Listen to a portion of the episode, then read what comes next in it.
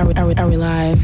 Are, are we live? Good afternoon, good evening, good morning, ladies and gentlemen. You are live here with the young, the young God. You are, you, you are live here with the, young- the young God and button, button, button man. The, the, the young God and button man. This is this is a revolutionary broadcast. This this this is a revolutionary broadcast. It, it, it is November. It's a, it's a time. It, it, it is November time Pacific sta- sta- Standard Time. We are just gonna get into it.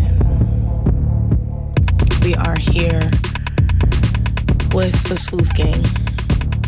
This is our first official podcast of the Revolution, and you're here with the Young God.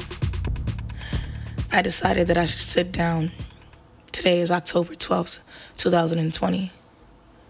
We've been on the road since May 29th, 2020.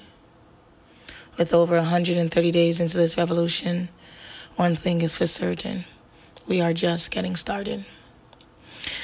Today, I wanted to sit down and I wanted to have a discussion and talk to you guys about what I've experienced, what led me down this path, and how I ended up a photographer turned documentary filmmaker. I feel like it's a cliche when you're like, it's just a day like any other, but it genuinely was. See, my birthday is May 21st, and if you know anything about being a Gemini, when it's our season, we soar. Eight days after my birthday, still thinking that it's time to turn up, not really thinking too much of the coronavirus. I went out to the lake to enjoy some libations, some meditation, some self healing, to see protesting erupt on the street. Because George Floyd video was released.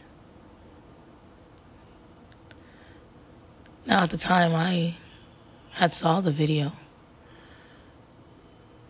And just like Sandra Bland, I was outraged. But as I was sitting there at the lake, minding my business, hearing the commotion, I fortunately had my camera that day, and I followed the protesters. And I would call that day D Day. Because across the entire nation, riots erupted. That's how I got my platform. When I recorded some white supremacists breaking into the Walgreens. And at that time, I genuinely was yelling at them to stop because I was unaware and unprepared for what was about to transcend next. Later on that night, my video went viral with 3.5 million views, and I didn't even have a Twitter. I continued to stream every single day in the Bay Area, documenting what was going on every night, every morning, every curfew that was inflicted, seeing arrests, being shot at, sprayed, gassed, watching children get maced. It was so surreal. You know, it was the first time I had seen SWAT in real life. First time I seen snipers, long shooters. First time I seen a tank.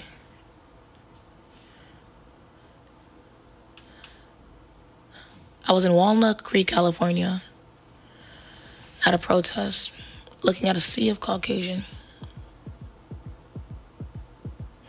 And I spoke for the first time.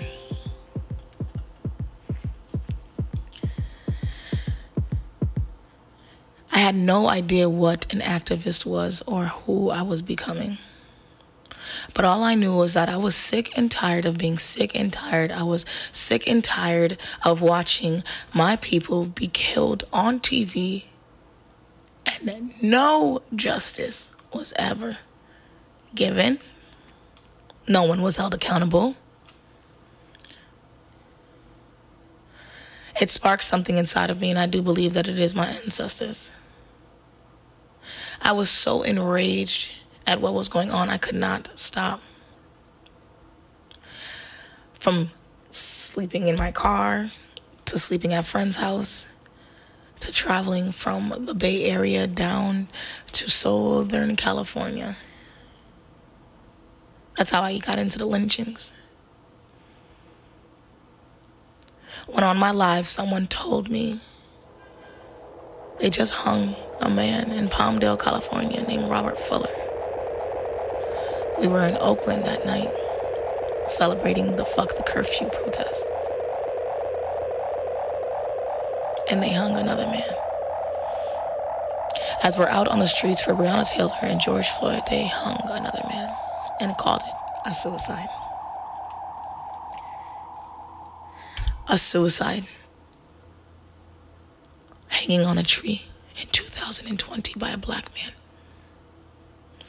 Now, within the black community, we have a beautiful thing called code switching. And we do it to make others comfortable. So we know when others are code switching as well. So to be told constantly, time after time again, that we are committing suicide by hanging, it was like an eerie feeling, like Sandra Bland. And I didn't really know how to feel about that.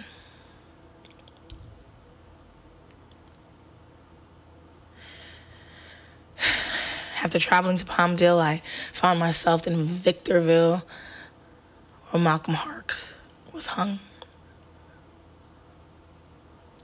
I found myself going to Lancaster, California, aka Clancaster, California, speaking to the residents there where they had told me of all of the white supremacists who lived there and taught them. The eerie feeling that you had in the pit of your throat being in there, watching people drive with Confederate flags, nooses hanging on their windows. This was my first time ever seeing like this with my own two eyes. So documenting it was ever more important.